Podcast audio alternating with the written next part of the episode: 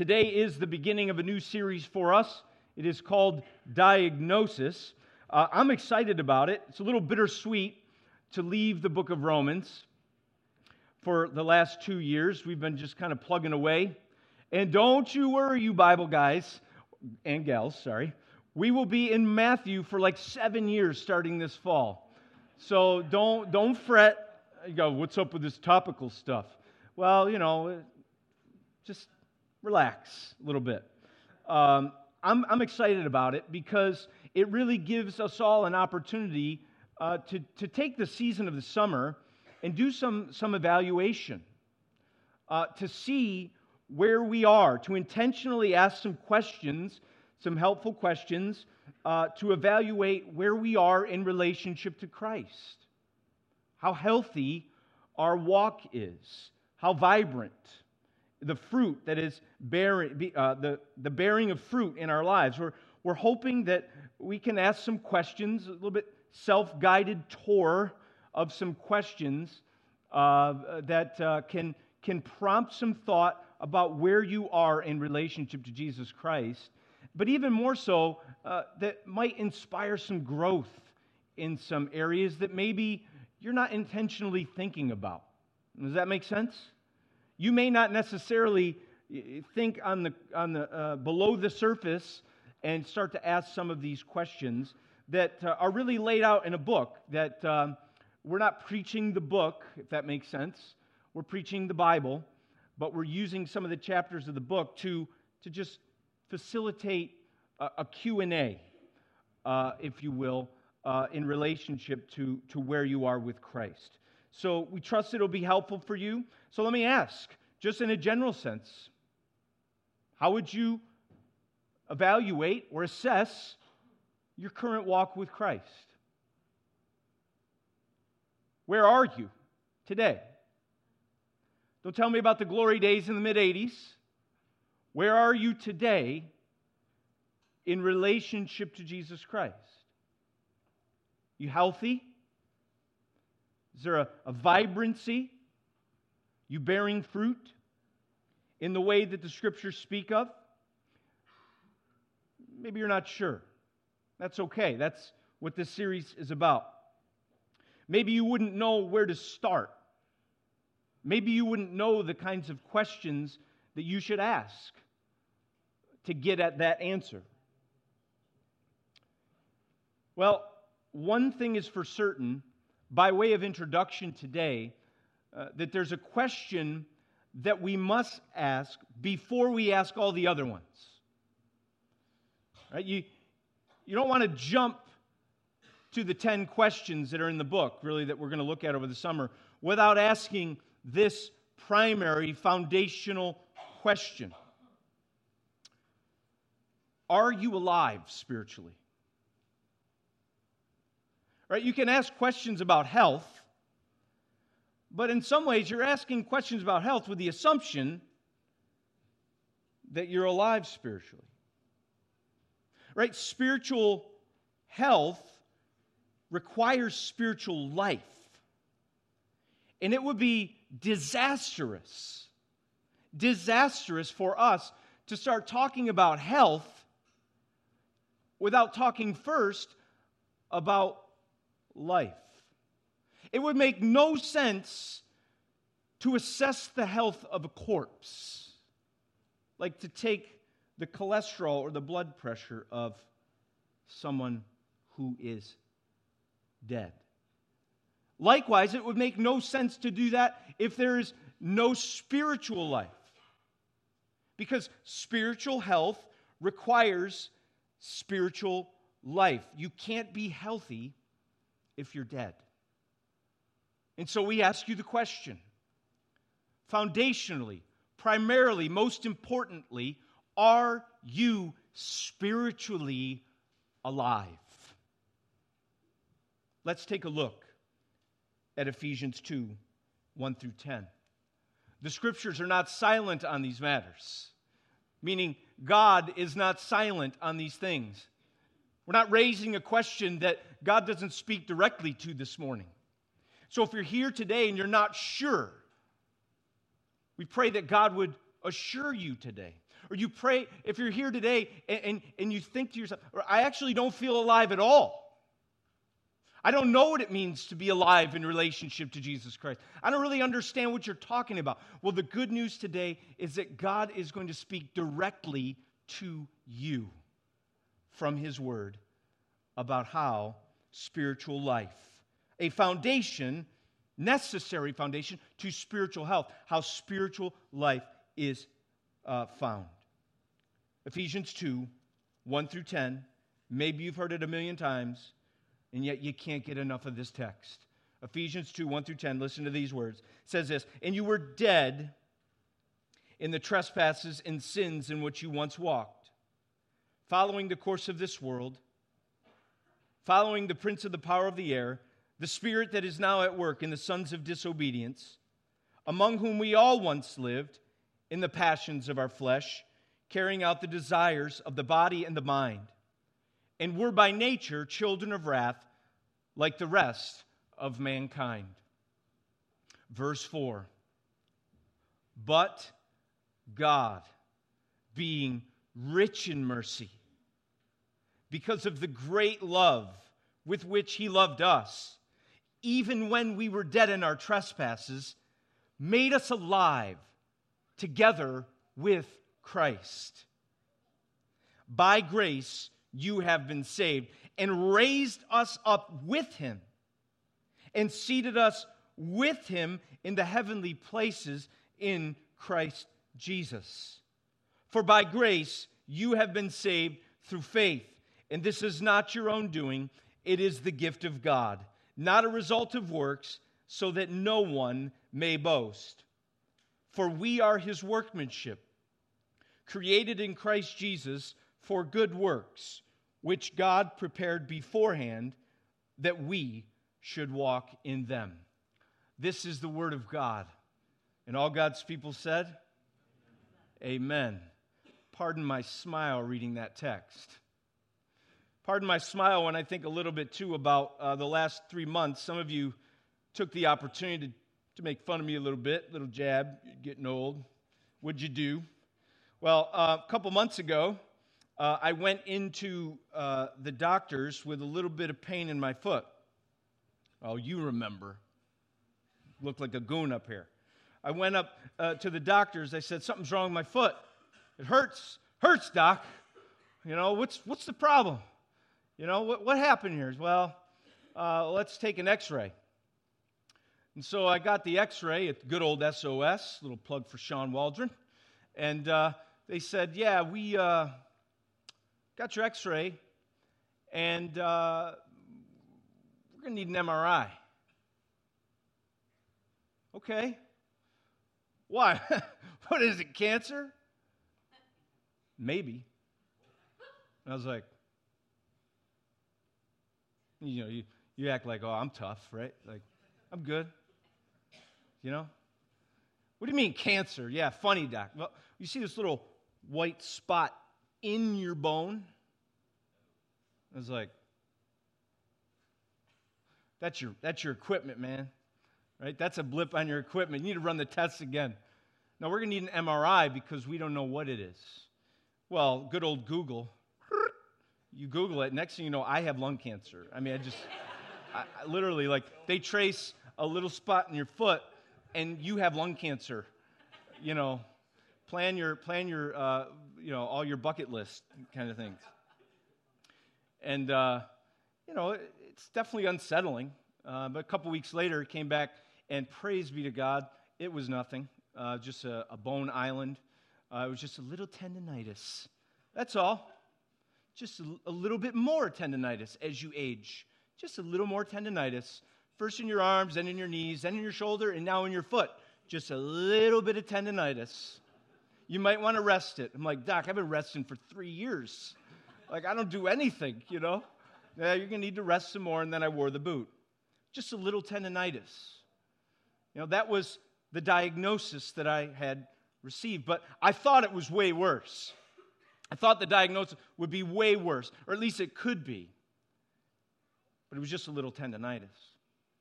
You see, I wish I could look at all of us today and, and say that our nature in sin is, in our, in our state in sin is, is just a little tendonitis. Just, it's, it's not as bad as you think it is. But the truth is, the scriptures give us a diagnosis that is much more problematic. If you look at the first three verses of chapter 2, the text says that, uh, well, Paul is speaking to the Ephesian Christians. He's talking about who they were in sin. He says, You were dead. That you were dead in the trespasses and sins in which you once walked, following the course of this world, following the prince of the power of the air, the spirit that is now at work in the sons of disobedience. And then he comes to himself. He says, and really everybody, among whom we all once lived in the passions of our flesh, carrying out the desires of the body and the mind. And we're by nature children of wrath, like the rest of mankind. Paul gives a clear uh, diagnosis of the human condition in sin. He says, You're dead. That it's not just a little bit of weakness, it's not just uh, uh, uh, a little tendonitis spiritually. But in sin and in our trespasses, the way in which we live, the course in which we follow and walk, that really you're dead. You say, well, clearly we're not dead, like we're alive physically. We, we walk around, we breathe, our heart beats. He's not talking about a physical death, right? He's talking about something that we may not necessarily think about all the time. Our heart, the state of our being, who we are spiritually in relationship to God. And he's saying, yeah, you may be alive physically. You may get up every day and your heart might beat, and, and you may look healthy. Just as the eyes look upon you, as you look in the mirror, it might look just great. Everything mu- must look fine in your own eyes. But the truth is, you may be alive physically and at the very same time, dead spiritually. And what Paul is saying is the diagnosis for us in our sin is that we're dead. We're literally walking dead people. That the issue that we have is, is internal. I have conversations all the time with people, uh, especially lately, and, and I've been there. I don't, I don't know about you where you are now uh, and just your day to day living, but every once in a while you get this sense of like something is wrong about my life. You ever been there? Like something's got to change. Something's got to be different about our lives. And so we start saying, I, I need a new job. That's what it is. I, I need a new job. My, my job's to blame for, for what's wrong in my life. It's got to be my job. Or, or, or we say, you know what? This house is too small. That's what it is. We're just too, we're too close. That's why we're fighting all the time. Because we have one bathroom and 72 people in this house. Right? Like, we, we got to move. That's what it is. Got to find a new house. Or maybe it's just Syracuse and all this weather. That's what it is. The rain. Some of you finally said amen. First time in your life. It's, it's the weather. We got to move south. Get out of this dump. The greatest city in the world, I might add. Right? No one agrees. Great. You agree? See? Okay. Well, you know, you love and hate. It's family. Syracuse. Love and hate. You know, it's wonderful. We'll take it. Everyone thinks it's external. I need a new job. I need a new house. I need a new spouse. That'll fix it. That'll make sense out of my, that'll put me on a right path right? Because it's something to blame, someone to blame on the outside. And something's got to change out there because you know something's wrong. And now understand this sometimes there's situational stress, and it wouldn't be, help, it wouldn't be a bad idea to make a change. So I'm not saying leaving your job is always focusing on all the wrong things. So follow my logic. But it is true. When people are a mess, they immediately think something's got to change on the outside. But you know what all those messes God does in all those messes? He reveals the real issue. My character starts to come out. Raise your hand if your character starts to come out in those moments. Just raise them, okay? Because it's true. That's what happens. What's coming out and being revealed in those moments is the real problem that needs to change. You know who needs to, what needs to change? Me. I need to change. Right? That the real issue, we can, we can spend all of our time thinking about how to orchestrate change and transformation on the outside, but none of that can deal with the real issue of our soul and our hearts. That's what uh, culture's always trying to do. More of this, more of that. Try this, try that. And we're scratching in our world for joy and satisfaction and meaning. We're scratching for life. And we're doing so in all of the, uh, we're, we're doing so in all these places that literally just manage external realities and maybe even numb us to the real issue in our soul. Is that in sin and trespasses, we are spiritually dead. We are far from God. It's internal. The issue that you face primarily is an internal one, a heart condition. And in sin and trespasses, when we live according to the ways of the world, we follow that course, we follow that path. Just as an aside, we're always following someone in something. Right? Discipleship is following Jesus. If you're not following Jesus, you're following something else. No independent, on your own kind of living. It's, you're just following the course of the world the prince of the power of the air, the spirit that's at work in the sons of disobedience. And Paul's saying that's death. That's walking around dead spiritually. Spiritual life is the very thing that we lack when we're living in our sins. Spiritual life is the very thing we lack, he says when we're living in our sins. Which makes 4 through 7 so wonderfully glorious. Uh, when you look at spiritual death, living far from God, we're by nature objects, uh, children of wrath, like the rest of mankind. You put that as a backdrop, and then you see uh, Ephesians 2 4 through 7. You begin to see the beauty and the glory and the wonder of grace for what it really is. What a highlight of grace we see in the next four verses. He goes on to say that while this was true, that we in our sins and trespasses were literally dead in them, spiritually dead, not weak, dead, lifeless that while we were that, it speaks to us about who God is in the midst of that. The text says this, but God. Yeah, you were dead. Yep. But God. Two simple words. I'm not going to go on a rabbit trail with this, but don't miss that. While you were dead, but we're going in a different direction. It's an adversative conjunction.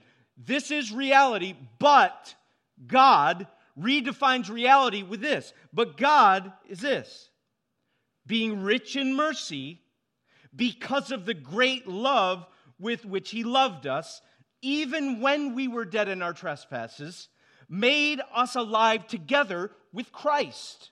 By grace you've been saved, and raised us up with Him and seated us with him in the heavenly places in Christ Jesus. You were dead. We were all dead in our sins and trespasses. But God, you see that those verses immediately get at the nature of God. And maybe maybe you don't really know who God is. You don't know the God of the Bible. You may have a, an image of who God is, but you don't know what the scriptures teach about God. Scriptures tell us that God is rich in mercy. Did you hear that? God is rich in mercy, a never ending, abundant supply of unmerited favor, of not giving you what you deserve in your trespasses and sins. Rich in mercy because of the great love with which he loved us. The love of God is great. He is a, he is a, is a God full of steadfast love and mercy. That's the God of the scriptures. A God that is merciful and loving, great love. Do you know that God? God being rich in mercy because of the great love with which He loved us. Even when we were dead in our trespasses. That is a radical statement about the grace of God. That God is rich in mercy toward us, He's great in love toward us, even when we were dead in our trespasses and sins. It always shocks me to hear people say that they can't really go to church, they can't really interact with God until they get themselves all cleaned up. First, I got to get my life in order, and then I'll go to church. Guess what? You never get your life in order apart from interaction with this kind of love and mercy. You can't do it on your own strength. Without a, a, the application of that mercy, without receiving that mercy, without experiencing that kind of love, you'll always be in the process of cleaning yourself up prior to engaging God. But see, that's not the gospel at all. That's not what we see taking place. That the radical nature of the love of God and His mercy is that He pours it out to people who are dead in their sins and trespasses, even when we were dead. Not when we cleaned ourselves up and figured it out, not when we started doing the right things. No, when we were dead, spiritually dead in our sins and trespasses, deserving of wrath, God does what? He pours out His mercy, He pours out His love toward us to save. For it is by grace you have been saved through faith.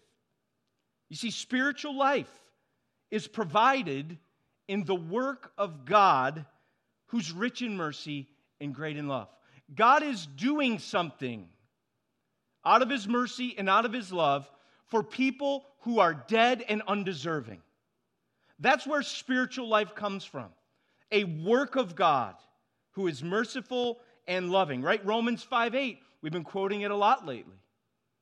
God demonstrates his own love to, for us in that while we were what? Still sinners. While we were still sinners, what did God do? Christ died for us. The great love with which He has loved us is those words Christ died for us while we were still dead, while we were still in sin, while we were enemies, Romans 5 talks about. It's radical, it's scandalous, it goes against all human logic. God helps those who help themselves. Survey said? No. God helps, God saves, God delivers, God works with those who are dead, who are at enmity with Him. And He does so in the work of Jesus Christ on the cross. Christ died for us. That is the nature of the gospel, and that's what we see here that God is doing a work. And He says three things about that work. He says that we're made alive together with Christ raised up with him, seated us with him in the heavenly places in Christ Jesus. So that while we were dead, God is doing a work to make us alive, to raise us up, and to seat us with him in the heavenly places in Christ Jesus. That's what God does because he's rich in mercy and because he's great in his love towards those who are dead and undeserving. That's the gospel. That's the wonderful news that we need to hear before we walk down any path about spiritual health. We must have spiritual life, and it is only found in a work that God does for us, a work that God does in us. It's not something that we do on our own. We don't conjure up some sort of spiritual strength that He assists us with. He gives us a little bit more so that we can cross the finish line. No, God does the whole thing. He raises us up with Christ, He seats us with Him, and He makes us alive. This is the powerful, sovereign, gracious work of Almighty God for undeserved sinners. Don't miss that today. Don't ever miss that when you're here. And if we don't say it, somebody throw a tomato at us. Like, because it's all about the work of God to bring about the salvation of undeserved sinners. He does it. He does it because He's merciful, because He's loving. But understand this He does it in Christ. And He does it by not just delivering us, saying, Yeah, I won't punish you. Yeah, okay, I'll forgive you. Those are wonderful things. But look at what he does the profound nature of salvation, which really, we, I think we've talked about this a number of times, that salvation from sin is always interconnected, never severed from any aspect of it, from Jesus Christ and our union with him. It's about Jesus, simply put. So, what God does when we're dead in sin, He does so in Jesus. He made us alive together with him. Right? Raised us up with him. Seated us with him. There's no benefit of the gospel, there's no saving work of God apart from Jesus, who he is, what he's done. And we don't get any saving benefit ever in the scripture, no covenant blessing ever, unless we are united to Jesus Christ in his life, in his resurrection, in his glory. It's always because of our union with Jesus. So if you want spiritual life, you want the assurance that you're alive in God, go to look at, trust in Jesus Christ. Because it's union with Him his person, His work, His life, which is the source of our own life, a source of our own identity. It's always, has been, always is, and always will be about Jesus. What God is doing to save the undeserved, He's doing in Jesus. There's no saving benefit apart from the work of Jesus and you being united to Him. Your whole being, your whole nature, your whole eternity, your whole destiny, your whole purpose, all of you united to the person of Jesus Christ. There is no salvation apart from Jesus. That's what that's how God does it. God did it in Jesus. If you want spiritual life, Jesus. It's like the woman at the well just coming to get water. Right? Jesus is thirsty. Jesus says, Woman, give me a drink. And uh, why do you ask me? I'm a Samaritan, woman. Why am I asking you? Well, why aren't you asking me? He said? If you knew who it was who says to you, Give me water, you would have asked him, and he would have given you living water, which springs up to eternal life. If we know who Jesus is, we'll ask him. He's the well, he's the source, he's the life spring of life. If you want life, you go to the source. It's Christ. If you knew who it was who said to you, Give me water, you would ask him. It's actually more shocking, not that she asked Jesus, I'm sorry, but that Jesus asked her. It's more shocking that she didn't ask him. Do you know who Jesus is? Do you understand what he's done as an expression of the Lord's abundant mercy, the extension of his great love for you. It's not sentimental love, sacrificial. He gave himself for us, he saved us. How? In the cross, in our place, on the cross, in our place, for our sins. He was a substitute. He died and was raised and ascended, and God saves us by uniting us to that work, that person. That's the source of life. And so, in this, these four verses, we see who God is, we see who God saves, the most undeserved people, people like you and me. We see how God saves by uniting them to Jesus, and then we see why God saves. Right? Verse 7 so that in the coming ages he might show the immeasurable riches of his grace and kindness toward us in Christ Jesus. That's what God wanted to do.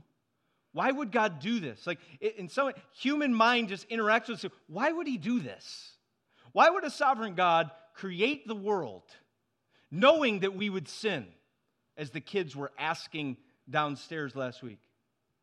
Why would a sovereign God create the world knowing that we would sin and fall.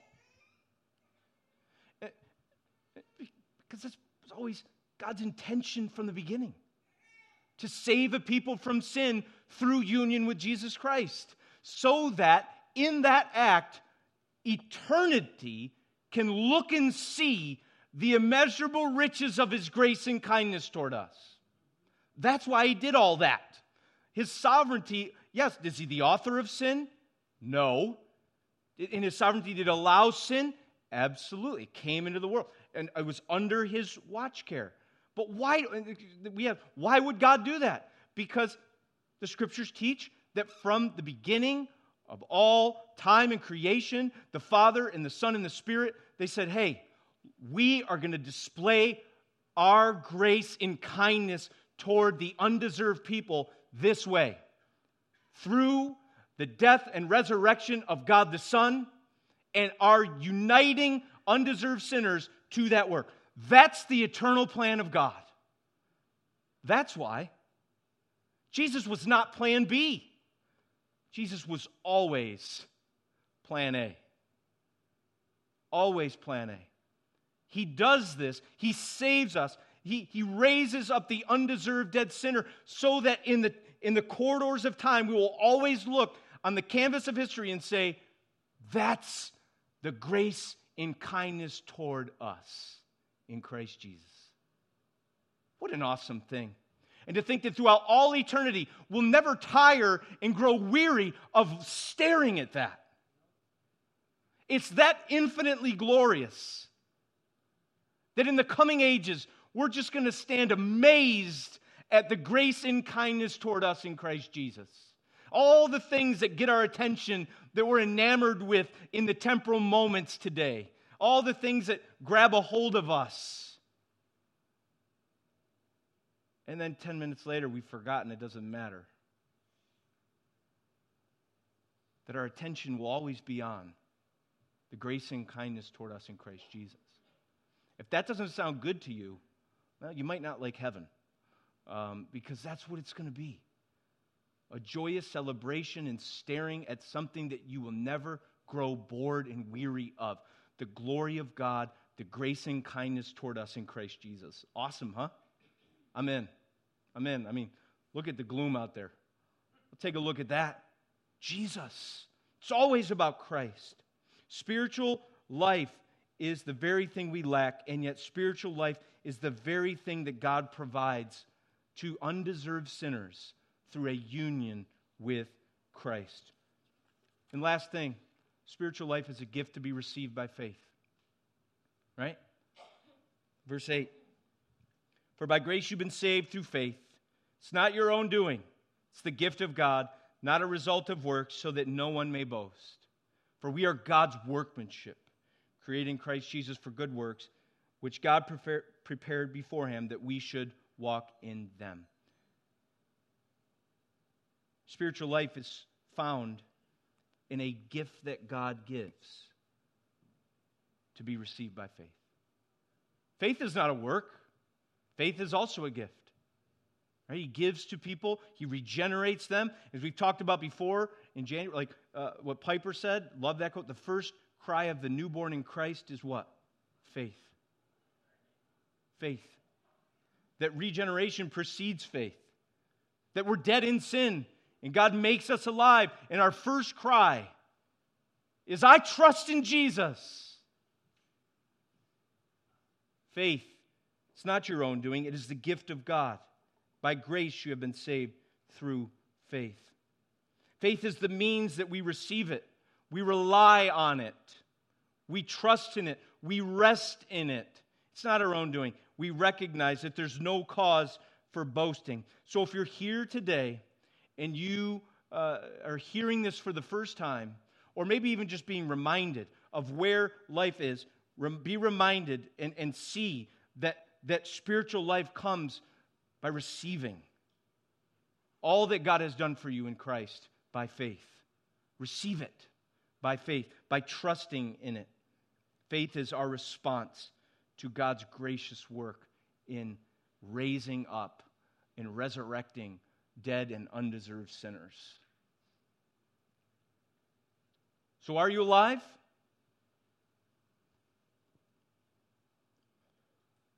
Are you alive? Yes. Preach. You can say yes to that if God has united you to Jesus Christ. You can say yes to that if you trust in Him. Understand this raising this question becomes foundational for this series. And I want to encourage you a little bit because uh, I think oftentimes in the midst of the struggle of the Christian life, we get discouraged, we start to doubt. And we raise this question today about whether or not you're alive so that we never have to raise or let me see, question that again. Like, it's got to be first, it's got to be there.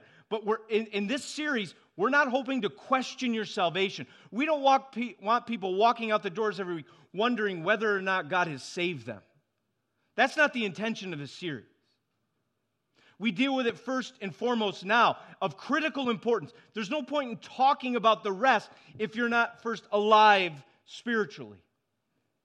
But I want you to rest assured, even in the midst of your struggles, in your weariness and depression, not sure, and, and you hear the accuse, accusing of the enemy who wants to strip you of assurance, who wants to instill doubt in your heart about his saving work, the way he does it, maybe even subtly get you to start working for God's pleasure and acceptance. Maybe just subtly, just get you off a little bit the, the path of the gospel. I just want to settle that. That if you're united to Christ, if God has raised you from the dead, if you trust in Him, you are saved from your sins. You are spiritually alive. Don't let anything tell you, any, uh, anyone tell you anything different. Let that be a starting point, a foundation, a bedrock that inspires you, that motivates you to press into these next 10 questions. We question it today, but we don't want you, if you're in Christ, questioning your salvation every week. Nor do we want to say, like, if you're living this way, that means you're saved. That's moralism. We don't want to do that. That's not the gospel.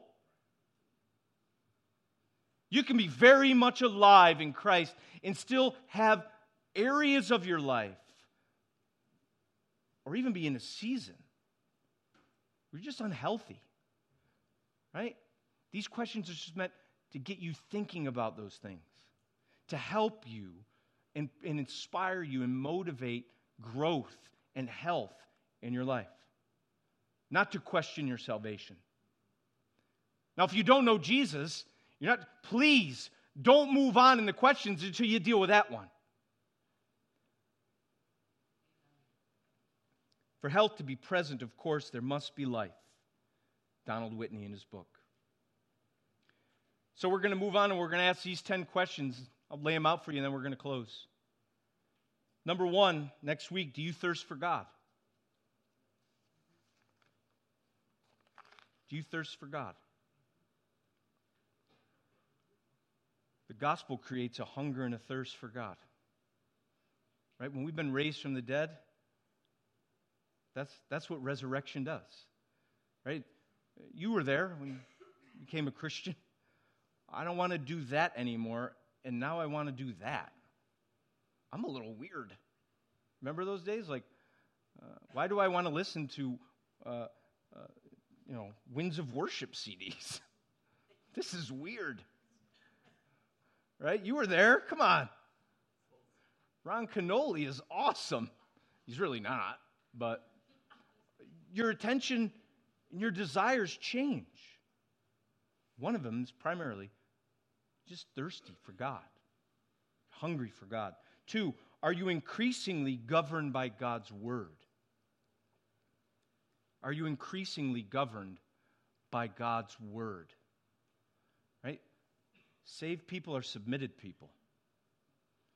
They find joy in bowing the knee, right? And surrendering to the truth of God's word. Third, are you more loving? You more loving.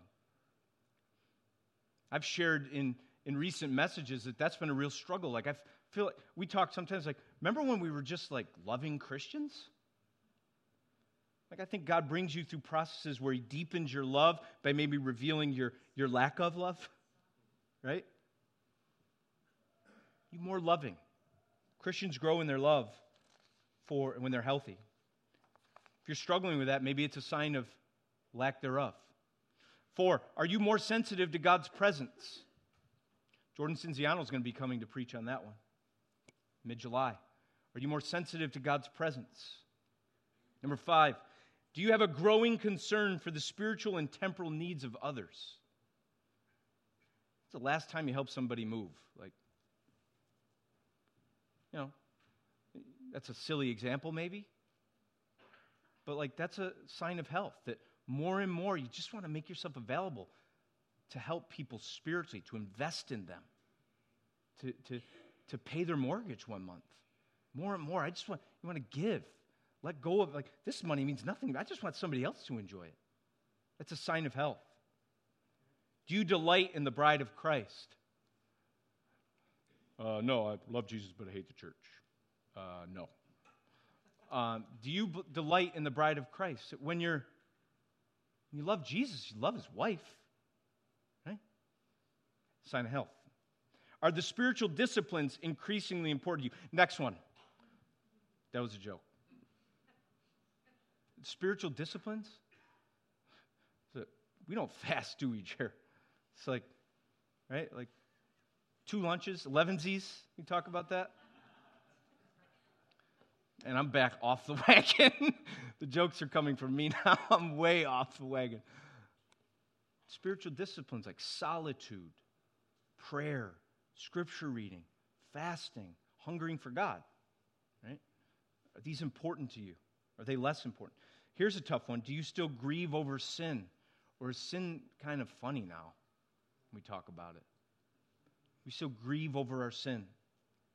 Nine, are you a quicker forgiver? Emphasis quicker. Forgiveness is hard, especially when it hurts real bad. But the gospel promotes a, a, a, a new reaction to being sinned against. It's like, God forgave me in Christ, so I forgive. Like you're, you're ready, you're quick to forgive. And 10, the last one, do you yearn for heaven and to be with Jesus? Ethan's dropping that one. Yes, he is. Do you yearn for heaven to be with Jesus? If all you do is seek momentary temporal pleasures in this life, you don't think about heaven, you don't yearn for it, and can't wait to be with Jesus, you find yourself daydreaming about eternity with Christ, it's probably because you're consumed with here and now. One final question Do any of those questions even matter to you?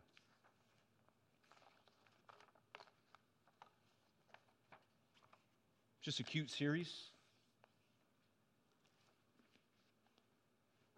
Mike's being annoying again. Or do these questions matter? Trust that in some ways your summer schedule does a little bit of this. Take advantage. Take advantage of the summer. Don't waste your summer for the glory of God. Think, reflect, assess, evaluate your walk with Christ. Maybe this will help